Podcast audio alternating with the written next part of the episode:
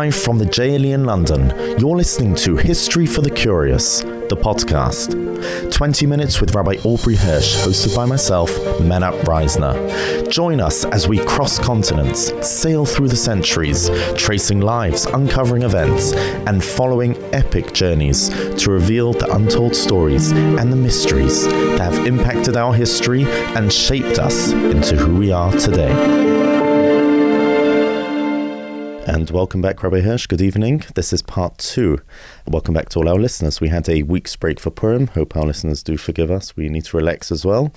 Just relax. to say, yeah, just to say that this series about 17th century traitors has intrigued people. We have been getting feedback, perhaps more than any other, even because you haven't yet said who the rest of the series is about. Was that deliberate? I have not. But the truth is that this is an important series because it has an impact on us today. But I will reveal who the next podcast is about at the end of this. Okay. So, just as a brief recap, we were talking about Shabtai Tzvi, his appearance as Moshiach, and the fact that it coincides with a number of major events in the Jewish world, such as Tach V'Tet and the spread of Kabbalah. And he was a very powerful personality, very unique, and he had a presence. He was a incredible Talmud Chacham too. We left off wondering what the non-Jewish world thought about him, because obviously this amount of fame had ripple effects in it wasn't yes. just in our Jewish community. Okay.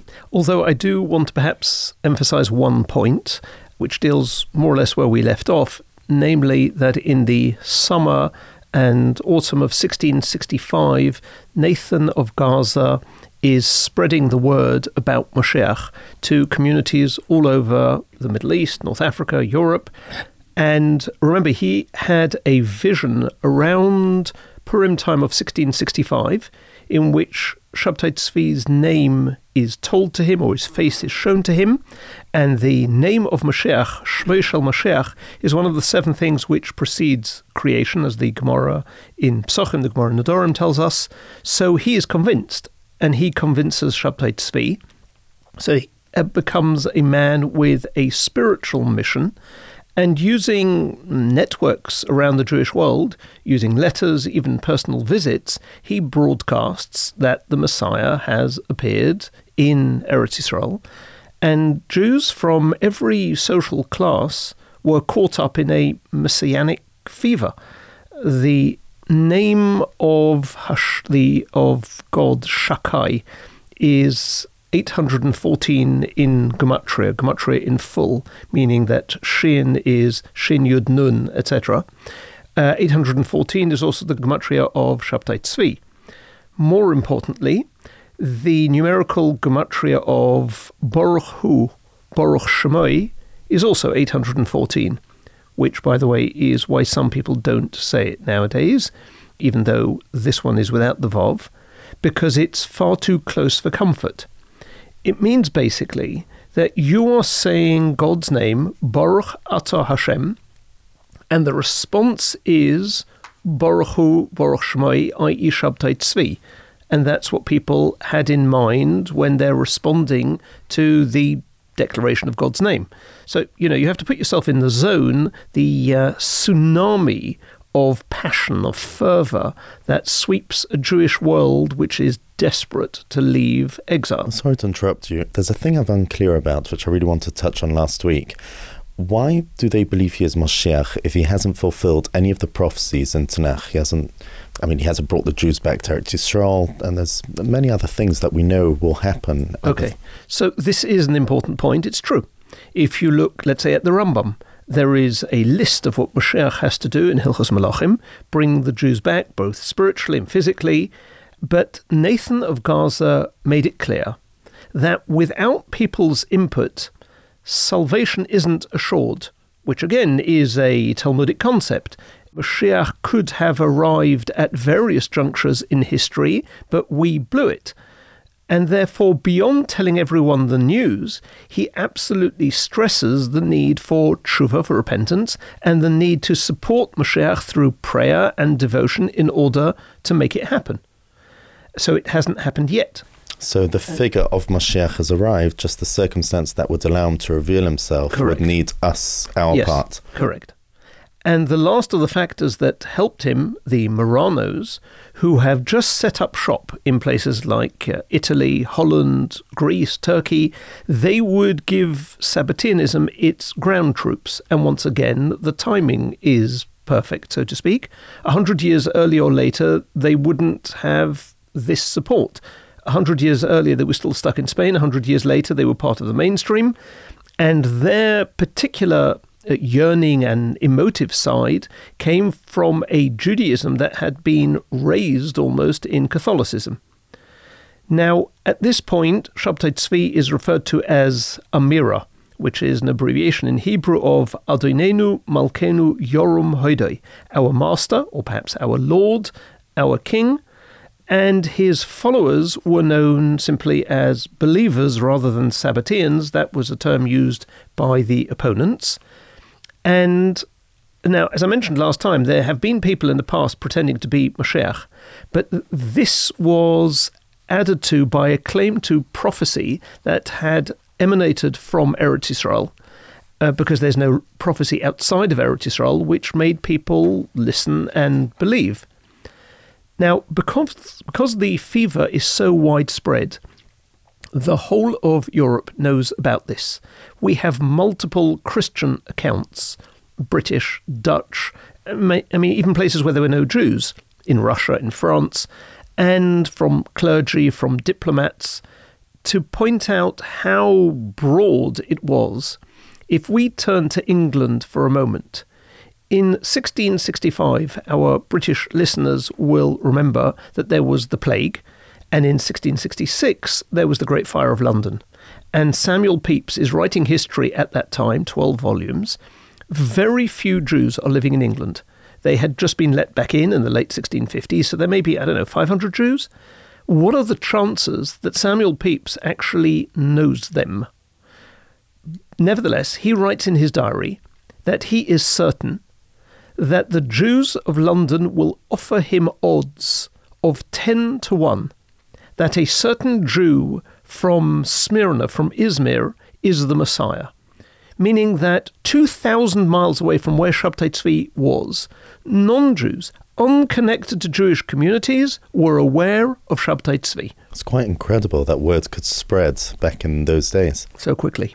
Newspapers, non Jewish ones, regularly reported on the happenings. And the East India Dock Company, which was based in Holland but had major offices in Germany, reported that in late 1665 they couldn't hire any ships from Germany because the Jews had beaten them to it. Jews had sold their houses for a pittance, they were moving to Eretz Israel. Why did the non Jews care so much? I mean, they surely don't believe in a Jewish Messiah and the. Well, actually, there are enormous potential ramifications to this seemingly internal Jewish event. Firstly, think of it from a religious perspective. A Jewish Messiah throws all of Christianity into question. If it happens, then all of them are wrong. And this is potentially a greater challenge than the Reformation, Luther in the 1500s. You know, the Tsar was briefed about it. There were no Jews in his ca- country at the time. And to this day, in their archives, there are letters, newspaper clippings. So that's one thing. Secondly, politically, the Ottoman Empire is at the height of power. Will the most powerful ruler in Europe give up part of his territory? Will he be forced to? And then, I guess to cap it all, we have the rumours about the emergence of the lost ten tribes who will conquer all of Europe. Rumours in autumn of 1665 were told of the destruction of Mecca by these Jews, who gave the Muslims a choice of conversion or death. Now, obviously, since uh, sort of uh, sensational news of this type could only travel the long distance from Mecca to London by passing through numer- numerous uh, stops on the way, in each uh, stop, the storyline and interpretation is altered. In the Muslim world, the destruction of the holiest place in Islam is obviously seen as an enormous disaster. In the Jewish world, the sudden appearance of their long lost brothers seems to inaugurate the final phase of redemption. In Christianity, although they are sort of on the sidelines, they will either see this conflict as the victory of one ancient enemy over another, or perhaps from a missionary perspective, it's the precursor to the second coming. And the narrative is of such outstanding significance that if it's proved true, it's imminently the end of the world. You know, the, the prophecies about lost tribes become so important to Sabbatean believers that at least three editions of Nathan of Gaza's Sidurim, which were printed in Europe, had engravings on the front with two pictures. The top half was Shabtai Tzvi as a king seated on his throne, and the bottom half has 12 bearded men, the 12 tribes of Israel, joining forces. Wow. So it's clearly gripped the entire civilized world. I guess that makes the question you asked last time even more obvious. What were the Rabbonim doing throughout all of this? The Rabbonim are split into categories, into three categories. There were Rabbonim who simply had no way of knowing. How am I supposed to know what is going on, never mind decide on events taking place a thousand miles away? And then there were Rabbonim who believed. Many of them, why not? They are getting reports signed by other rabbis about an event that they pray for every day and believe in. And even if some of those signatures end up being false, you're a rabbi in Amsterdam and you get this letter which has a slew of signatures on it. Even if you are going to take the time to find out if it's true, whilst you do that, which will take a month or two, everybody in your community knows of the letter. While you're investigating the truth, they are celebrating and leaving you with very little option and very little breathing space. And therefore, even the Rabbonim who were wary eventually said, listen, I don't know if it is or it isn't, but there's a wave of teshuva happening in Klal Yisrael. Let's use it. And that would prove costly in the long term because when it all falls apart, you're going to have to deal with the outcome. So, uh, hindsight is a wonderful gift when you're writing history. It's not so wonderful for making up your mind as to what you're supposed to do in the here and now. And therefore, all of these things are so unusual, so different, that people, even Rabbonim, don't exactly know which way to turn. I find the first category quite interesting. You really think there's a chance that Rabbonim around the world didn't know about it? Absolutely. I would say the vast majority. How are they supposed to authenticate, especially a claim which is backed by Kabbalah, in which they are not learned uh, but even if they had been, those, those claims have been filtered through various mechanisms and means and rumours. Uh, how are they supposed to know what's going on? What are you supposed to do to find out the truth about events in uh, on a different continent? And then there's the third category of Rabbonim who actively opposed Shabtai Tzvi. The most famous was Rabbi Yaakov Sasportas, originally from North Africa. He was a Rav in Hamburg and in Amsterdam. And in gratitude for his opposition to Shabtai Tzvi, his community threw him out because he is delaying Mashiach, Deichek Ragle Mashiach. He, you know, he calls himself a rabbi, but really he's an Epicurus, he's a denier. He denies the arrival of Mashiach. Now, wasn't there cherem signed against Shabtai Tzvi? We will get to what happens if it depends what years you're talking. Um, there are four Rabbonim in Yerushalayim who signed, including Ramesha Chagiz, who signed a cherem um, and banned Shabtai Tzvi from Yerushalayim in 1665, but there in a way, going back to what you mentioned earlier, it was more his actions that, than his beliefs that they could verify as being incorrect. They were outraged when he abolished the fast of Tammuz um, and that he was referring to himself using the name Shakai. But even then, they couldn't absolutely reject his ideology, especially because Kabbalistic ideas can't be easily verified empirically. Wow. So, and where was the Sultan in all of this? So he would be the deal breaker. Uh, we need to get back to the timeline to see this. September 1665, Shabtai Tzvi returns to his hometown of Izmir in triumph. You know, Evin Moaso Aboinim, the stone that's been rejected by the builders, it's now the, the capstone. This is the town he'd been driven out of, and now there are carpets in the streets wherever he walks. For nearly three months, nothing happens. And then in early December, this period of calm comes to an end. Shabbos morning, the 12th of December 1665, probably because he had just emerged from a depressive into a euphoric manic state, he and his mob of enthusiasts appear at the doors of the Portuguese synagogue in Izmir, which had been locked to prevent them getting in. He demanded an axe, and with his own hands he smashes his way into the shul on Shabbos. Once he's inside, he harangues the worshippers, and to his followers he distributed the kingdoms of earth. His brother Eliyahu becomes the Sultan of Turkey, his brother Yosef is the Emperor of Rome. And when Reb Chaim Benveniste, who's the Knesset HaGedolah, one of the dissenting rabbis, um, asked him for proof of his mission, he flies into a temper and he excommunicates him although Chaim Benveniste later becomes a temporary believer, whether out of conviction or to save his life.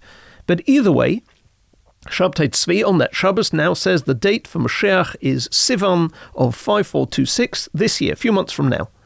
And the name of the Sultan is removed from the prayers of the welfare of the country. It's replaced with Shabtai Tzvi. Of course, all of this comes to the attention of the Sultan. On the 30th of December, Shabtai Tzvi sets sail from Izmir for Constantinople, intending to receive the crown to the kingdom from the Sultan's hands. He is stopped at sea and brought to the capital at the beginning of February 1666 and thrown into jail. Didn't people see this as a proof that he was just a failed upstart? No, because the very fact that he wasn't killed on arrival was nothing short of remarkable. This is a person who'd committed treason.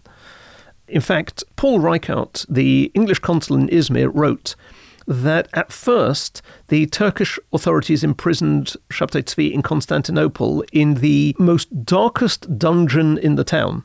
But later he is transferred to far more comfortable lodgings in the fortress of Gallipoli. He is given considerable freedom there, although incarcerated. He is surrounded by his followers, and he began to behave as though he were the king already.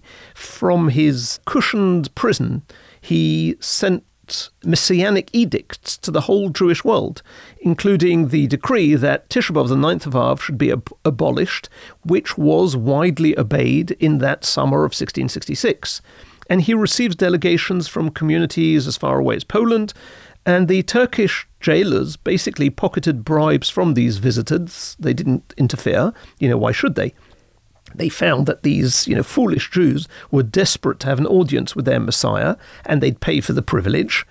But in turn, Shabtai's believers felt that the uh, extraordinary tolerance of the Turks is miraculous clearly the fear of God must have fallen upon them, and the Sultan must realize that a greater king than he had arrived. With such a great international audience as he had, I'm surprised that they couldn't pay for his release. Well, okay, we will get to how Endgame happens. Now, when these people visit Shabtai Tzvi, he would weep with his visitors. He would be all of the elements that we've described last week. He now signs his name David ben Yishai, Mashiach Yisrael, who is set above all earthly kings. He might have possibly even signed himself as God, that's not clear. And there are letters pouring in that, you know, through you will be our salvation. Visitors from around the world. The Taz in Poland sent his son in law, who comes back impressed and tells the Taz all about it. He tells him that at one stage, Shabtai Tzvi uh, walked into the, the garden or something, the field, because people had complained to him about a certain landowner who was oppressing the Jews. And Shabtai Tzvi said, I will pull up this grass and that person will die, which apparently happened. Well, it's not bad. Yes, but the Taz dismissed that out of hand because it says in the Novi, Uveruach Sefosov Yomis Rosha. Mashiach is able to do this without having to do an action. An action means using practical Kabbalah, and therefore he's not the real deal. But you'd have to be the Taz to know that. For everybody else, it was a pretty impressive show. But he has, as you mentioned, a real following internationally, uh, camped outside his residence. And then his downfall came about in a way that you could not have made up. Nehemiah HaKohen. And who was that? Most accounts agree that he existed, right? Not everybody, but we will assume, because the main historians do uh, mention him. Who was he? It's a good question. Maybe he was a Kabbalist. Maybe he was unhinged. Maybe he was an opportunist. Maybe he was all three. Right. Whatever the case, he was from Poland. He'd prophesied in 1648 that Mashiach's arrival was imminent. And in 1666, he travels to see Shabtai Tzvi to convince himself that Shabtai Tzvi was, in fact, Mashiach ben David, having possibly reserved the earlier title of Mashiach ben Yosef for himself. Now, accounts are sketchy because there are no outside sources initially, only the followers and Nehemiah himself, both of whom are obviously very biased.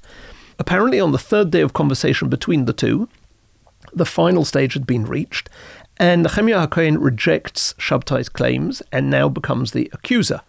And he pronounces judgment that Shabtai is a false Messiah and has misled the people and lied to them and realizes that he has now placed himself in extreme personal danger because he's surrounded by a bevy of people who would die for Shabtai Tzvi. So he does the only thing he can to save his life. In the open square in front of the fortress, where you know Jews and Muslims are gathered, believers otherwise, he runs up to the nearest Muslim, tears the green turban off the guy's head and puts it on his own, which means that the Kabbalist Nehemiah HaKohen, who had prophesied the coming of the Jewish Mashiach ben David for the Jewish people, had by this symbolic action gone over to Islam.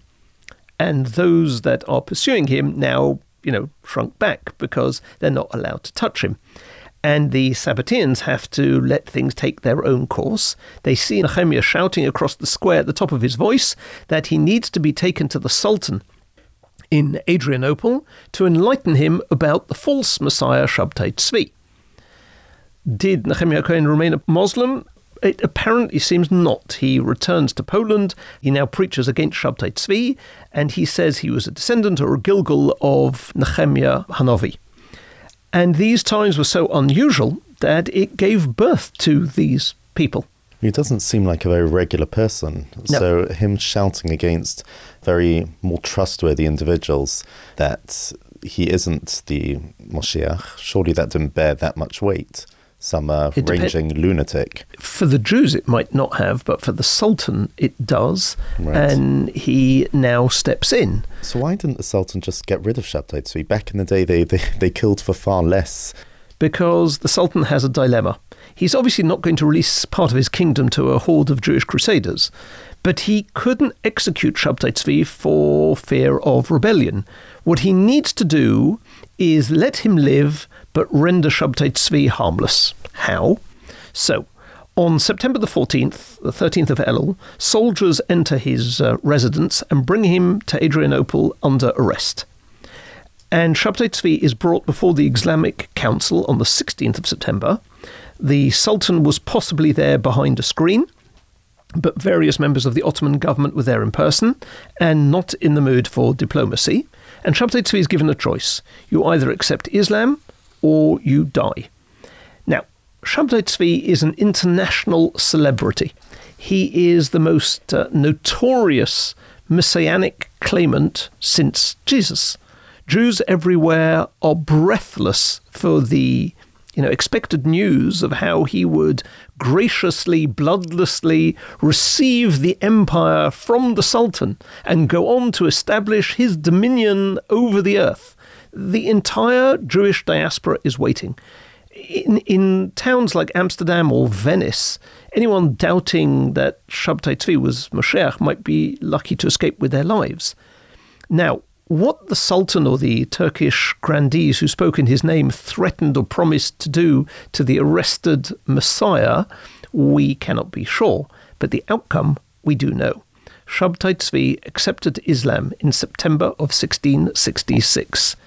He persuades his wife to convert, and he writes a letter some two years after his conversion where he says, I recognize with great clarity that the true God has willed that I should enter with my heart into the Islamic religion, to permit what it permits and forbid what it forbids. The Torah of Moses is nullified. And so do not believe that I did this on the strength of an illumination, in other words, because I was in a particular phase. Uh, you may be terrified and say, Today or tomorrow the illumination will depart from him and he will regret. This is not so. I did this on my own through the great power and strength of the truth and faith which no wind in the world and no sages and prophets can cause me to leave my place. Well, and that was that. That was the end of it. So you would have thought that that would have brought the movement to an end. Far from it. It then gets very messy. The believers said that the very fact that he wasn't killed shows you how powerful he is. And here we turn to one of the central ideas of Kabbalah that is used to justify everything he did, that can be understood by the layman. And we touched upon it in the fight between the Gaon and the Baal Shem Tov. Being able to redeem evil, to raise the sparks, being male nitzotzes. You may recall from the Vilna Gaon's podcast that the need to confront and correct evil was a point of contention between them. Shabtai Tzvi is an example of it gone wrong. Hasidus is an example of it gone right. But you can see how dangerous this area is. Being able to descend into the depths in order to bring out the Kedusha, the spirituality. The idea, for instance, that Shlomo HaMelech, King Solomon, married the daughter of Paroi in order to bring completion not just to the Jewish people, but to the whole world, specifically on the night that the Beis Hamikdash is consecrated, because kibesi based tefillah yikore lechol amim. All the nations of the world will live in the shade of the temple in Jerusalem.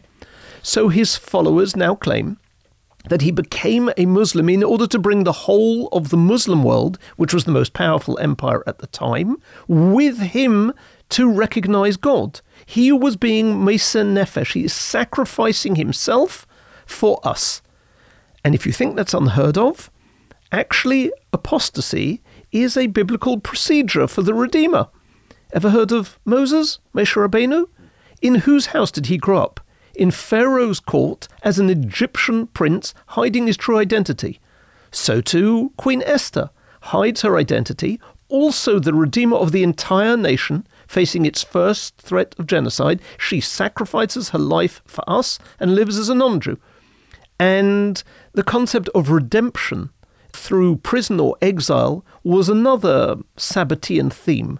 For 13 years, Yosef suffers as Potiphar's slave and then in Pharaoh's dungeon from a false accusation, all to save the fledgling nation of Israel. Shimshon, right, Samson, acted as a Plishti, as a Philistine, to destroy evil from within guerrilla warfare. Each of these heroes redeemed the sparks by descending into the realms of tumah, of impurity, of the klipos. And yet none of them publicly chose another religion, which we know you have to give up your life for as one of the three I'm, cardinal I'm sins. not sure that being a plishti doesn't equate It's a you with being a, It's not an acceptance of religion. of of idolatry. We perhaps know that this did not happen, but to everybody else that would not have been obvious. And the same is true with Esther. Um, she doesn't manifest Judaism as her religion, and since the rest of the world is pagan, that must be what she is doing. We might know otherwise from the Talmud, but not from her actions in public. Um, so th- the job of Jews is to remove these klipos, these shells, but some can only be removed by Mashiach himself, the, the final tikkun, and that's what he is doing.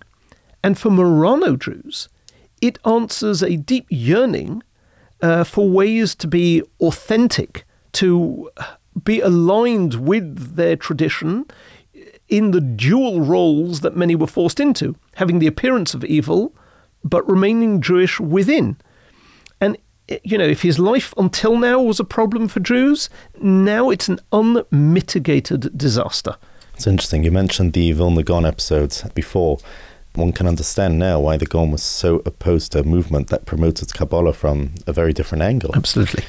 Um, so, how did all his believers react? I mean, obviously, you've said some of them believe that he's, you know, Still- sacrificed himself, but the the masses. Right. So, for many, of course, there's disappointment and rejection of Shabtai Tzvi. He's no longer Mashiach, but not for all, by far, including Rabbonim. Bear in mind that Nathan of Gaza is still at large and traveling places and preaching. Uh, you know, we mentioned this in the podcast on Venice. Nathan never wavered in his belief. The Messiah had to convert to Islam to assume the cloak of evil in order to destroy all evil from within.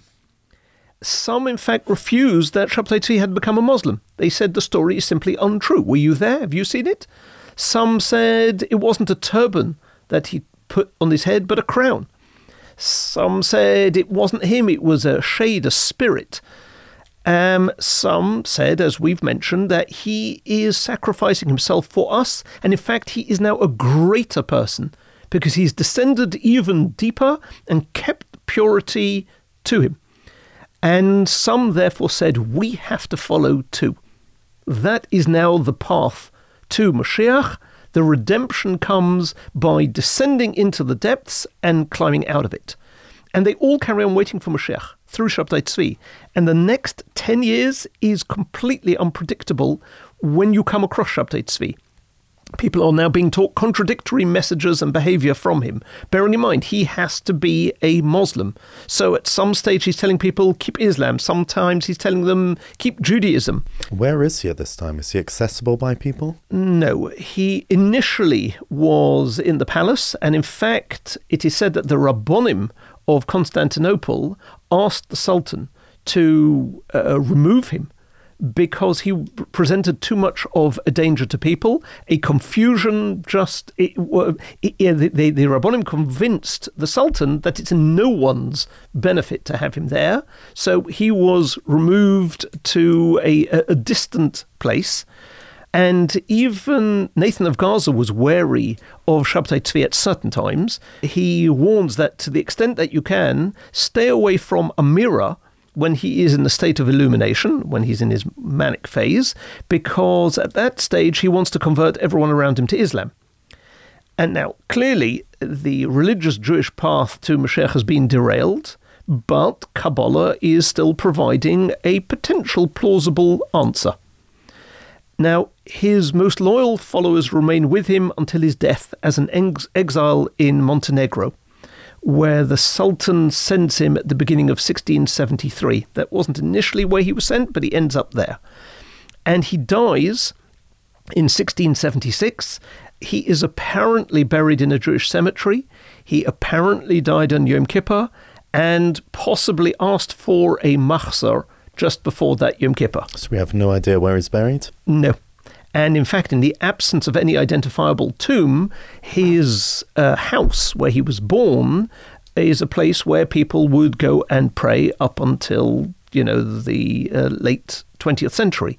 Nathan of Gaza, however, is still around until 1680 when he dies. His grave is one that people went to for hundreds of years. It's also now gone. And Sabbateanism rattled Judaism to its foundations. It questioned the structure of Judaism. And now there will have been two main false messiahs, both Jewish, both disastrous for the Jews, one headed towards Christianity and the other to Islam. And there would be followers and believers of Shabtai Tzvi for centuries afterwards, in three main different groups, one of whom were radicals. So it'd be a fallout. Yes, economically, I mean, religiously for sure, a crisis of faith. Who am I supposed to believe?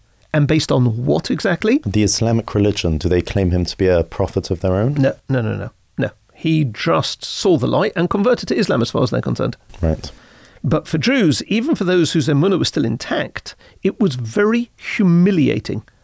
So they start asking questions. Maybe we were wrong. Maybe the rabbis were wrong. Maybe Torah is wrong. Maybe, in fact, Shabtai Tzvi is right. That's the way. And it will affect the learning and the practice of Kabbalah. And into all of this, the Ramchal arrives, Hasidus arrives. You might need to listen to those podcasts again in order to place it in context.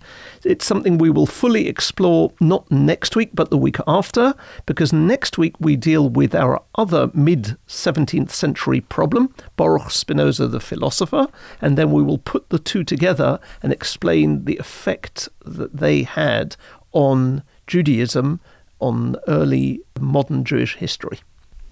Thank you very much, Rabbi Hirsch. Wow, that was a fascinating two part episode. I mean, we speak a lot about the Jewish people's survival through the centuries of pogroms and holocausts, but even philosophical survival to come out of this intact is miraculous. Yep.